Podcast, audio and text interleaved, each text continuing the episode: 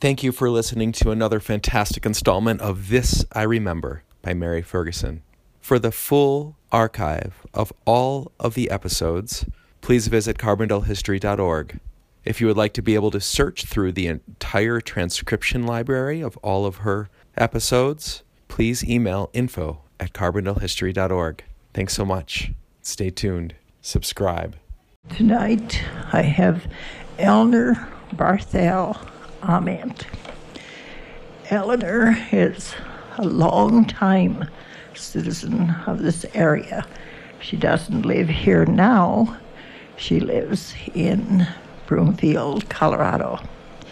Eleanor's father and his brother, Pete Barthel and Ed Barthel, came here and spent the winter at Penny Hot Springs in 1882. Pete Barthel's brother, well, the family moved to um, Grand Valley and pioneered there. Pete Barthel evidently went to Gypsum because there he met Susan Dahl, the daughter of Frank Dahl of Gypsum. They returned to Carbondale and have lived here or lived here a long, long time. Mr. Barthel became the uh, mayor of Carbondale and was mayor from 1928 to 1938. So now I will talk to his daughter, Eleanor. Eleanor, you were the baby of the family. That's right. Tell us about your family and your sister and Sam. Well, we came here. I was born in Washington, Spokane, Washington.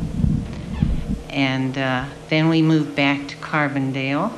And I went to school here. And my first teacher was Dorothy, Dorothy Sweet. Dorothy Sweet. Sweet, right. Uh huh. And I went through school all the way here. I graduated when Mr. Gerald, Hubert Gerald's father, was principal. Mr. Gerald, Mr. Gerald's daughter is married to Stanley Pings, who is another old-time Carbondale resident. That's right. And as I remember it, Mr. Pings was postmaster, and um, oh gosh, there's so many of these old names I'd like to recall, but I don't. Uh, Frank Rich and Rose were over in the Eastern Star. I joined the Eastern Star when I was 18 and I've been a, a, member ever since, and I've never transferred because I felt that this chapter over here needed all the help they could get, so I have stayed with this chapter, and and I get back about once a year and enjoy seeing the people, and I had a delightful time yesterday, meeting different ones from back, way back, some of them, and. Uh, and I think Mary was very sweet to ask me to be on this program tonight so that I could speak to some of you and tell you how Carbondale has changed. I can't believe it's the same little town that I left. I think there were about oh 400 citizens here maybe when when I took off to be married and live in Denver. And then when I came back and I saw what had happened to Carbondale, the only thing they haven't changed is Mount Sopris, and I don't think they can change that. We hope we don't change it. I hope you don't either, because it's a beautiful mountain, and we we're up on Missouri Heights this afternoon and enjoyed looking at it from up there. And we go up on the Sweet Farm up the other way and look at Sopris from up there, and it's just a beautiful mountain. Another thing I enjoy about Carbondale, and that is the friendliness. Now, there's few people left that I really know, and yet everyone is friendly. They all talk to you and and is there anything we can do for you? And oh, you've lived here before, and they're just great people to be around. I'm disappointed that our house doesn't look like it used to up on the corner of 4th and Garfield. They've changed it around and moved it over to the edge of the street. The schoolhouse that I went to school in has been torn down, so there's nothing there. But as I say, they can't change Sopris. That's great that we can change Sopris. Eleanor, have you been in our new post office? No, but I have a picture of it. We came over when they were building it, and uh, we took a picture then, and then I've taken a picture since it's uh, finished. And I intend to take a lot of these pictures back to show Darl and Thelma Hinkle, which I'm sure a lot of you will remember. They live over in Denver, not too far from us, and we get to see them quite often and talk to them at least once a week. Of course, the Hinkle building has changed since Darl and his dad have moved away. Well, it burned down, didn't it? And Well, it's been rebuilt. Rebuilt, uh-huh. Or the uh, building itself didn't burn down. The fire was inside the building, and uh, the framework is still there and has become, uh, well, you can look out the window and see that it's still in full force over there. That's right. Another thing that surprised me talking about fires, I can remember Caddy Corner across from our house, they had, oh, a little tiny square building and a big bell on the top of it. And when there'd be a fire in town, they'd go out and ring the bell real fast. And then the volunteers would come and grab the cart, and away they'd go. And it was just a two wheel cart, and it had um, hoses wrapped around it. And they'd drag this to wherever the fire was. And by the time they hooked it up, the fire usually had a pretty good start. They got it out every time, though. Yes, they did. They did a real good job of it. Well, Eleanor, what do you remember of the days when your father was mayor? Where so many things had happened during that time.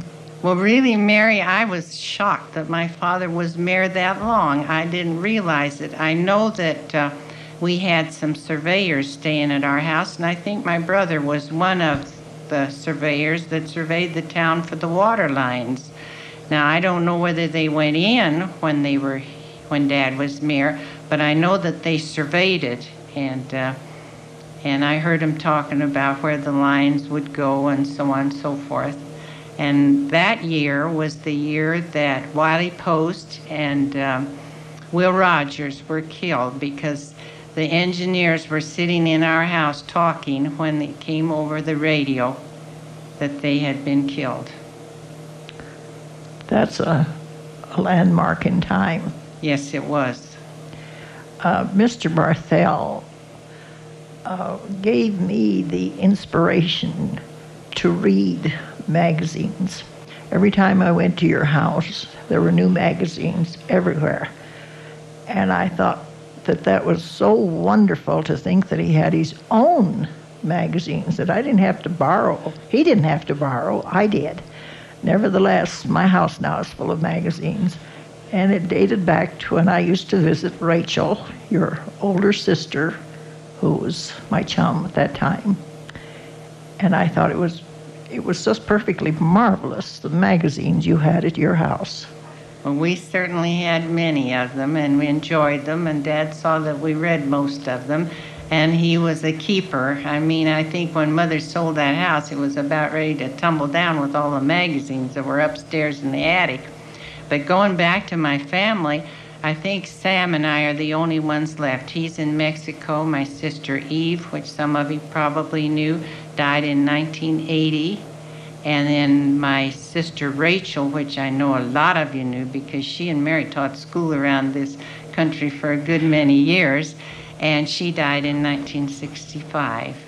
When my son was born and I stopped teaching, Rachel took my class. And I gave her a lot of my patterns and things for the school. And I always resented that because it wasn't long till I was back in school.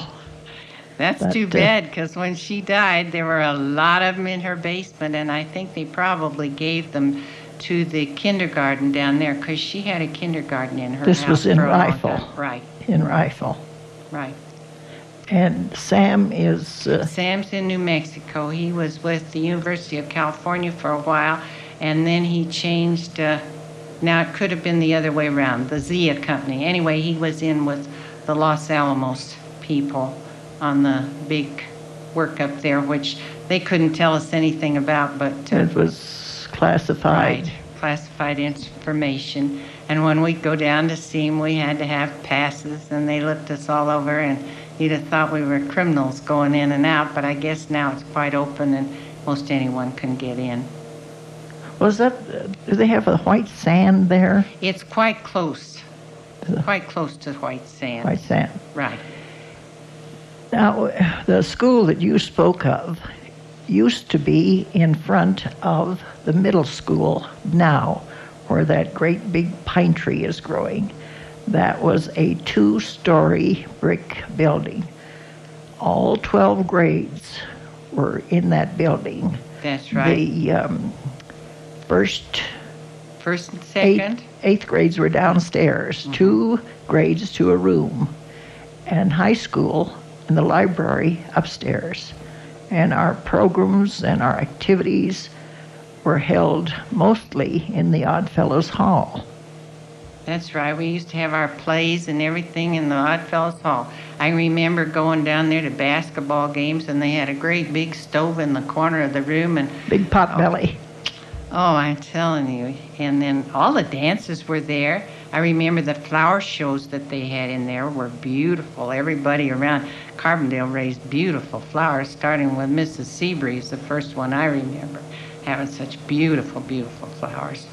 Mrs. Seabury, of course, inspired everyone to have a beautiful yard, a beautiful garden, and flowers.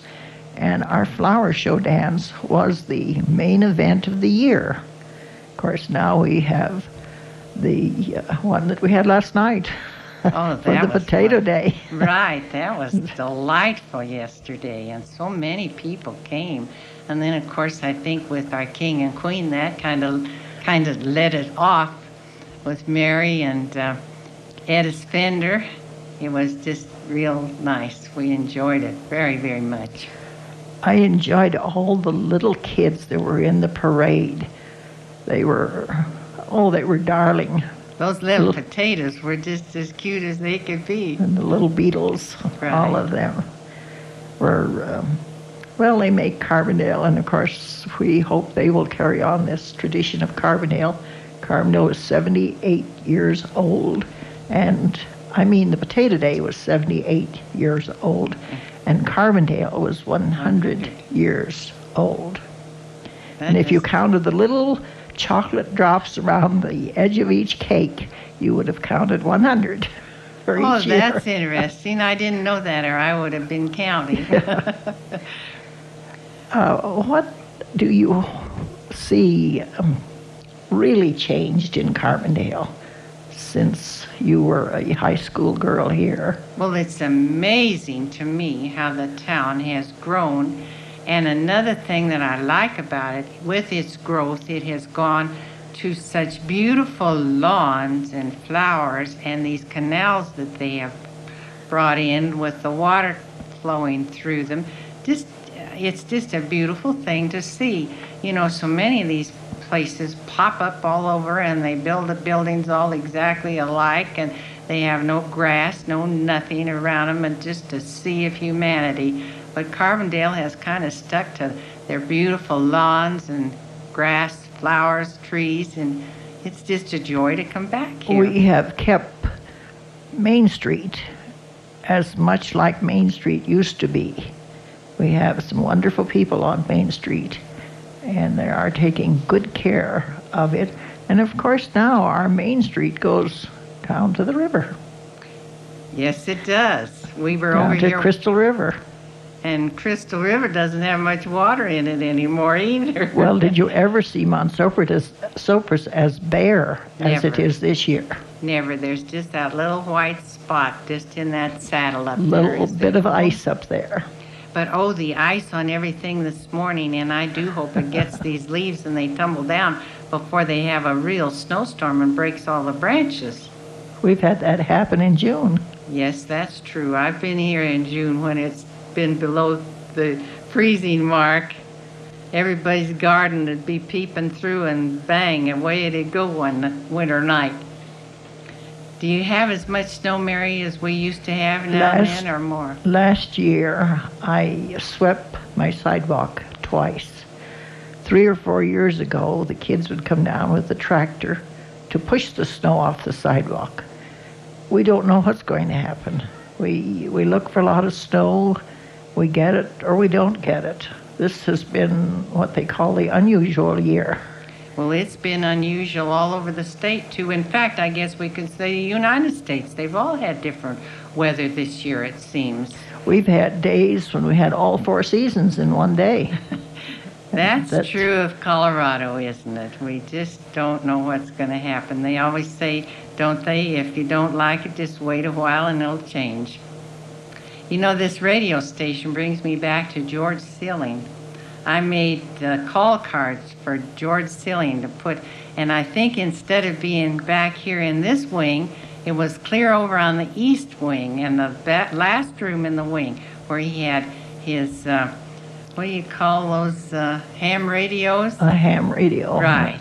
And I used to sit up there with George and watch those dials spinning around. And now I'm sitting here with Mary and seeing all the dials switching around again. Uh, George of course, uh, was related to the Dinkle family, and he was interested in mechanical things and a whiz in math. So it was not really unusual for him to be interested in things of this kind. Things of this kind and his little old, uh, what did he play? Uh, Well, he played Banjo. banjo, Banjo and the drums. right. and he was part of the orchestra that we had here at one time called the Eggs Eddas, I, George Thurston, George Sillings, and Shirley Wickman. now, was Shirley, uh, uh, I remember She Marion was- Wickman. Was well- that her daughter? Uh, Shirley was Marion's daughter, and Marion was Alberta Seabury's daughter.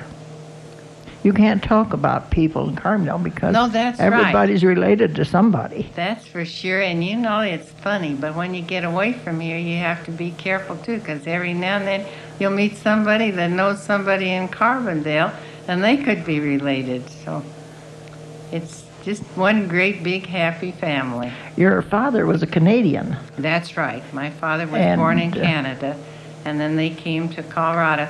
I think they came when the war was war was breaking out in England, and Dad was to be in Princess Pat's army, and he felt he needed he had more allegiance to the United States than he did to England, so he came back. And then my dad ran for senator one year, and they brought this all up, and his uh, papers, his citizenship papers, had been burned in the courthouse in Gunnison.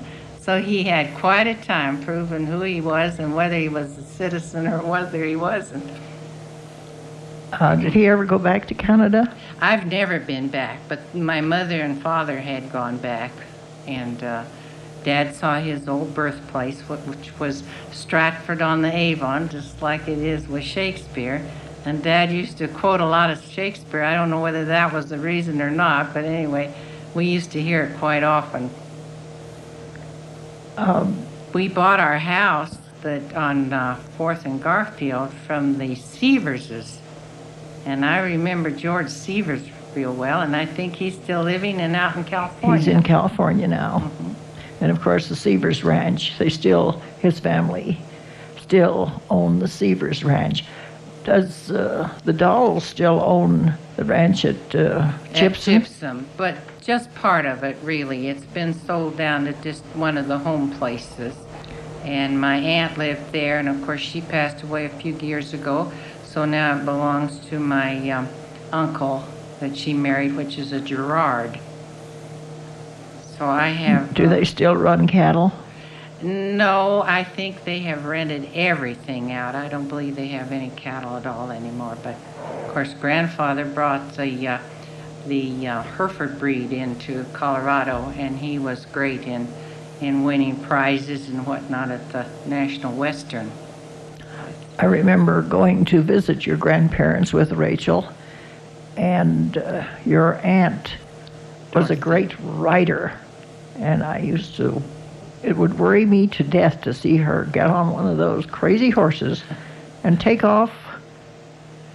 I guess And, that's the reason my dad married my mother. He saw her galloping into Gypsum on a horse, and he thought, boy, anybody that can ride a horse like that ought to be a good wife for me. So He waited for her to gray, grow up, though. I mean, mother was uh, 10 years younger than dad, so he had to wait for her to grow up. but Uh, grandfather really raised horses when he came out here. He came out here to raise horses, and he raised a lot of them for Sells Floto's uh, circus. And he had pictures all over the place, and I'm sorry they got scattered around because we don't have but just very few of them left anymore. Put them in an album and guard them with your life. That's right. But even then, the album has a way of disappearing too. You, uh, when your um, father was mayor here in town, uh, I remember we had a lot of uh, friction at ball games and dances with Basalt, and we would call out the mayor, and he'd get upon the stage and he would give Carbondale holy hell, and then Basalt holy hell, and he'd tell us to quit drinking. Not me, Dago Red. and uh, go on and dance and have a good time. And that was the end of it.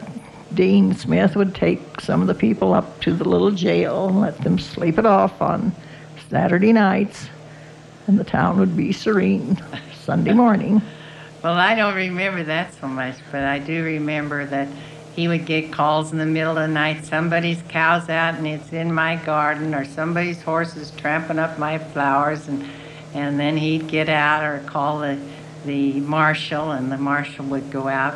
Another thing I know, eh, they used to call him about the roads because they weren't paved or, or oiled or anything, and they'd get real ruddy. And Pete, can't you do something about these roads? And of course, about the minute the grader had the roads all fixed, we'd have another rainy spell or snowy spell, and the roads would be in the same mess they were in before they crawled out the graders.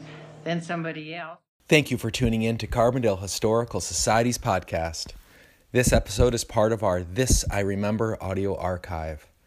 This archive are interviews conducted in the 1980s and 90s by Mary Ferguson, a longtime resident of Carbondale, born in Spring Gulch.